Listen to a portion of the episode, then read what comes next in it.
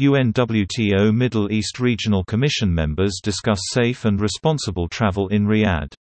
Members of the UNWTO Regional Commission for the Middle East have agreed to work on the creation of harmonized protocols to support the resumption of regional travel in the wake of the coronavirus pandemic developing a common framework to reopen international borders creating public health corridors between destinations to promote specific tourism experiences and relaunch hotspot tourism destinations working to implement the IATA UNWTO Destination Tracker a monitoring system to track health data, regulations and movements across borders.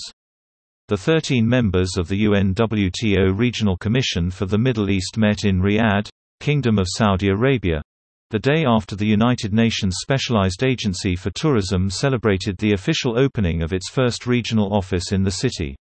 High on the agenda was adopting a coordinated approach to developing unified protocols for safe and responsible travel throughout the region.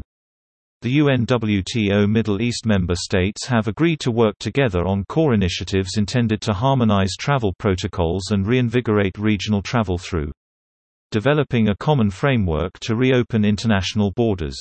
2. Creating approved public health corridors between destinations to promote specific tourism experiences and relaunch hotspot tourism destinations. 3. Implementing a common digital health solution to facilitate travelers' experience through interoperability and blockchain as technologies to help develop common standards.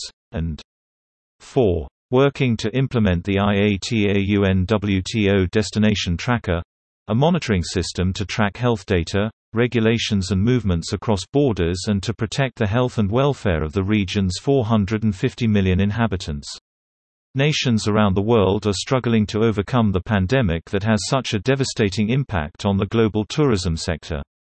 UNWTO Secretary-General, Zurab Pololikashvili, presented his report to the Regional Commission. The report outlined how UNWTO had worked with all members and affiliate members across the region, most notably supporting them in their unique and shared response to the impacts of the COVID-19 pandemic. This agreement opens a new chapter in regional tourism across the Middle East and sets a standard of collaboration for other regions, said Zurab Pololikashvili, UNWTO Secretary-General. Nations around the world are struggling to overcome the pandemic that has such a devastating impact on the global tourism sector. The more countries seek to follow an independent path out of the crisis, the longer it will take to rebuild the millions of livelihoods affected. It is only through unity and collaboration across borders that we can move beyond these dark times and make the benefits of tourism available to the world once more. His Excellency Ahmed bin Akil al-Khatib, Minister of Tourism of the Kingdom of Saudi Arabia also addressed the Regional Commission held during an historic week for the Kingdom, UNWTO and tourism in the Middle East.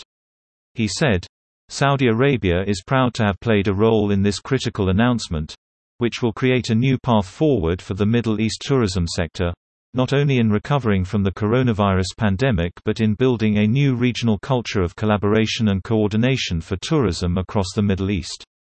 Against the backdrop of the landmark opening of the new UNWTO Regional Office in Riyadh nominations and elections to the statutory organs of UNWTO and their subsidiary bodies were also held, fulfilling UNWTO's commitment to protocol even in challenging times.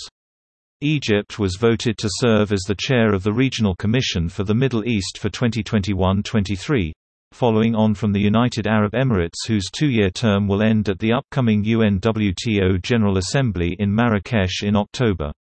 Additionally, the Kingdom of Saudi Arabia put forward its candidacy to host World Tourism Day when it rotates back to the Middle East region in 2023. Member states will be asked to ratify the candidacy at the General Assembly. At the same time, UNWTO continues to advance another key priority, promoting investment in tourism. In Riyadh, UNWTO announced a new landmark collaboration with the World Bank Group and the Saudi Ministry of Tourism. A new Memorandum of Understanding will see the three organizations collaborate on the activation of the Tourism Community Initiative and work towards the establishment of a global multi-donor trust fund exclusively devoted to tourism. UNWTO and the Ministry of Tourism of Saudi Arabia signed an agreement to scale up the UNWTO Tourism Online Academy, which counts on the support of IE University. The main objective will be the creation of 50 online open courses available in five languages, with leading academic institutions providing specific content to train and certify more than 30,000 professionals across the Middle East.